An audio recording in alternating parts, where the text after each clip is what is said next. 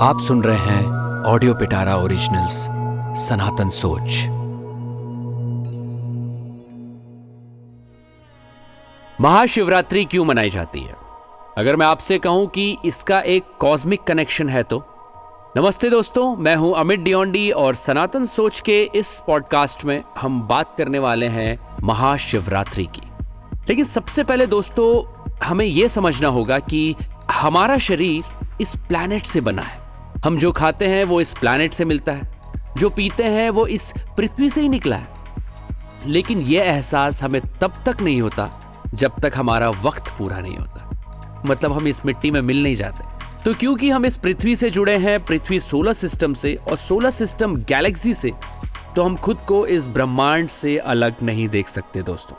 ब्रह्मांड को खुद से अलग समझना हमारी सबसे बड़ी भूल है। और सनातन धर्म के त्योहार जो पांचांग के हिसाब से मनाए जाते हैं, वो बेहद खास होते हैं जो ब्रह्मांडीय स्तर पर होने वाले बदलावों को ध्यान में रखकर मनाए जा रहे हैं। और आज से नहीं, हज़ारों सालों से ये सिलसिला चला आ रहा है। जैसे मकर संक्रांति को देख लीजिए। इस दिन सूर्य, जो हमारे एनर्जी का सबसे बड़ा सोर्स है, वो उत्तरायण होते हैं, यानी नॉर्थ की तरफ़ बढ़ते हैं। हमें ऐसा लगता है वो नॉर्थ की तरफ़ बढ़ रहा है। जो सिग्नल होता है कि मौसम बदलाव का है। यहाँ तक कि पक्षी भी इसी दिन से माइग्रेट करना शुरू कर देते हैं। सनातन धर्म में ऐसे चेंजेस हज़ारों साल पहले ही ऑब्ज़र्व किए गए दोस्तों।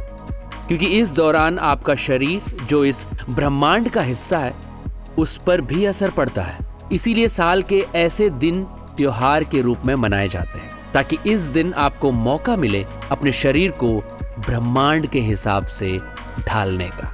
और इन त्योहारों में सबसे खास है महाशिवरात्रि की रात। वैसे तो हर महीने शिवरात्रि आती है। जिस दिन कॉस्मिक लेवल पर एक नेचुरल एनर्जी उठती है।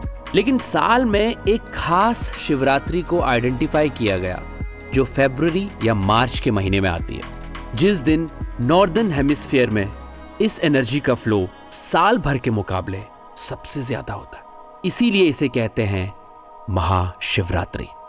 महाशिवरात्रि एक रिलीजियस फेस्टिवल से पहले साइंटिफिक या कई एक कॉस्मिक फेस्टिवल है, जो हमारी पृथ्वी की पोजीशन के हिसाब से मनाया जाता है, जिसे सनातन धर्म के मशाल धारकों ने हज़ारों साल पहले समझ लिया था। अब आप ये सोचेंगे कि क्या वाकई कॉस्मिक एनर्जीज का हम पर इतना असर पड़ता है?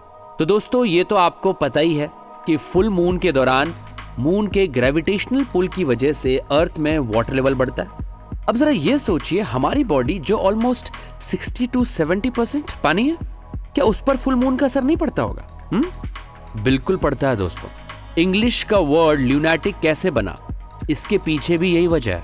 आप सर्च करेंगे तो आपको पता चलेगा कैसे लूनार यानी मून का असर इंसानी दिमाग पर पड़ता है। आप ये कह सकते हैं फुल मून की वजह से बॉडी में एनर्जी और इंटेंसिफाई हो जाती है। अगर आप क्रेजी हैं तो आप और क्रेजी हो सकते हैं। अगर आपके प्यार भरे भाव हैं तो आप और रोमांटिक हो सकते हैं। आप मेडिटेटिव स्टेट में हैं तो फुल मून के इफ़ेक्ट से आप और फोकस्ड हो सकते हैं।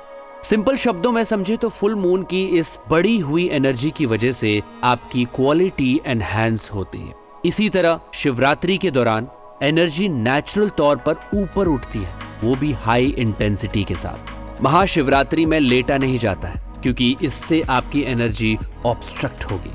स्पाइन सीधी करके बैठने से आप उस रात उठने वाली एनर्जी को सपोर्ट करते हैं और अपनी बॉडी को रिसेप्टिव बनाते हैं। इसीलिए महाशिवरात्रि में मेडिटेशन किया जाता है। दिन भर व्रत भी इसीलिए रखा जाता है ताकि खाली पेट आपकी बॉडी एनर्जी को और बेहतर ढंग से रिसीव कर सके। तो दोस्तों, इस महाशिवरात्रि में मेडिटेट करके खुद इस एनर्जी को महसूस करना ना भूलिएगा।